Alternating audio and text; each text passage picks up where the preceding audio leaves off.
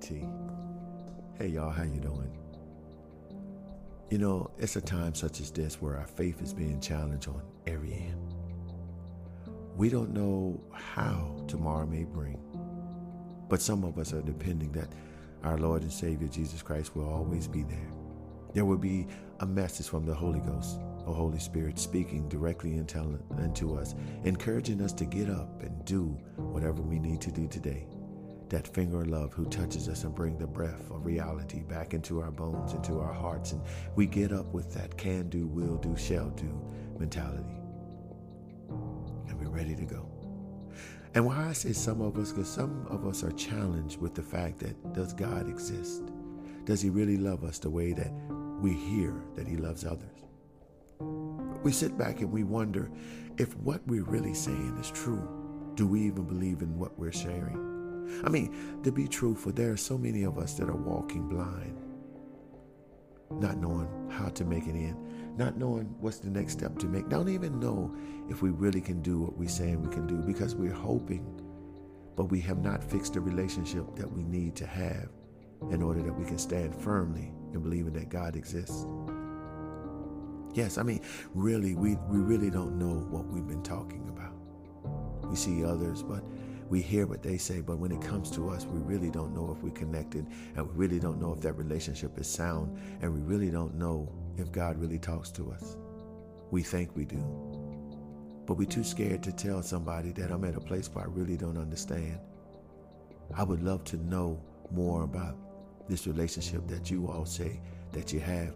I trust that there is a God. And I believe that he did what the Bible said. But when it comes to my true hope and faith putting in him, that's the challenge that I face. Yeah, I mean, realistically, I challenge. It's a challenge for me because I don't see the same thing that you see. I don't hear the same things that you hear. And I don't hear, speak, or do what you say do because I, I know that he can do things, but why would these negative things keep falling upon me? If God be the God that y'all say He is, then when does my relief come? That's a good question. And most people have this candid answer that you just got to keep believing, you got to keep this. But how do you tell somebody to keep believing when they don't know what to believe in? Well, let me share with you what I think you should do. Maybe today, let's just stop trying to be all that and just say, I don't understand. I mean, we have to go back to the very beginning when we said that we found salvation or we wanted to trust in this relationship that we're trying to establish or we feel that we established with God. Maybe we never established it. Maybe we were caught up in the hype. And now the truth of the matter comes to fruition that maybe we don't have the connection or we don't even know how to establish connection. See, that's why I fault a lot of us who say that we have this great faith and this great relationship and connection with God, that we're doing a bad job going back and speaking to those who are not sure about their position, who don't have it all together. I don't know why we feel that we can abandon them. Well, yeah, why we feel, because we do. We don't have time to put in and teach people how it is to establish that relationship and encourage them how to believe and have hope in the things of God. You know, like, what does it mean to really believe? Do you give them some comparison? Because we give trust and, and belief in chairs and physical things that we can see. But now we're trying to teach them to believe in something that they can't see but yet exists. How do you do that? You would have to give some natural comparisons of what they see in the natural and things that they believe in that they don't see and they don't they can't touch, but yet they believe. Like no difference in believing that there's oxygen in the air. Nor believing that you need the oxygen to live, but they can't see it, nor can they feel it. But yet they believe it exists. They can always argue, but I know it is because I have to have it to live. Then you talk to them well, how do you sit back and believe that you're going to get a job when you go to an, to an interview? What what are you standing that on? Oh, because I studied, because I did that, and I was prepared for it. But how do you know that you're ready for the job? Experience alone? Yeah, maybe. But you have something in you that you believe that would make that happen. How do you know and believe in love. You can't feel it, but you, you, you watch the response of others. But don't you love somebody first before they love you? How do you put your faith in something like that? But you do. So when you start breaking that down and you get them to look at things from that point of view, then it's easy for you to start looking at things that they can't touch. And you start talking about the relationship that they can establish with God. And then you teach them how to pray. And then you give them examples how they pray.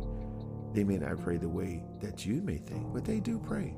And show them and encourage them to take small steps and see how that works with them. Teach them how to read the word and give them the word as tools to stand on. Because just like they mentioned that they studied and they practiced and whatever for the job, well, teach them how to do the same with the word and let the word become their, their platform to stand on as you encourage them and strengthen them and teach them. And then you can show how God talks to them through the word and how God talks to them through their prayer. And as they begin to trust more in this established connection, then they'll start hearing the different ways that God talked to them. But it's all in a process. Listen, you all, especially those that are not sure. We all been there. It's just some of those super saints act like they've never been here. It's not easy trusting in things that you can't see. I can tell you that. But we all trust in fear, but we've never held it. And I just want to show them that even in fear, you can find a way to overcome that. Yeah, people that are phobias against snakes and spiders. One of the ways that they take care of that or to overcome that is to have them to touch it or be around one and it seems like when sometimes it happens and they realize that they're not as fearful of it because they're more fearful of what people have said about these different things than what actually happened. So when you begin to have people to relate with some normal things in, in the natural, and then it's easy for you to now begin to talk about spiritual things because they can always fall back on what they found to be true in the natural, and then they're willing to take a chance with something that, like I said, it's more spiritual.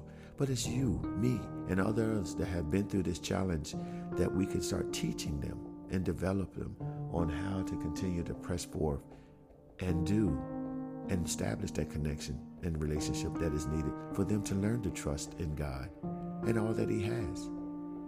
I'm not going to tell you it's an easy trend, you all. It is challenging. But if you learn slowly or get around someone that takes the time to teach you and encourage you and to help you along the way, it makes things a little easier.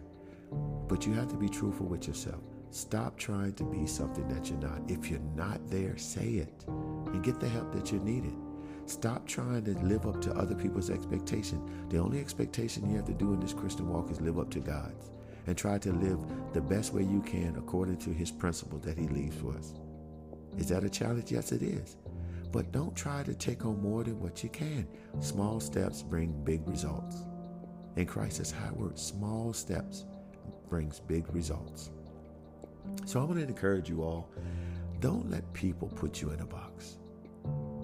Seek help, seek guidance, but don't sit up here and let anybody tell you that you got to be this, that, or the other. First, be true to yourself and realize where you stand with this connection, this relationship, if it's established or it's not. And then hook around with people, hook up with people that can help you. You know, if you want some help, reach out to me. Email me at apostlegtjohnson at gmail.com.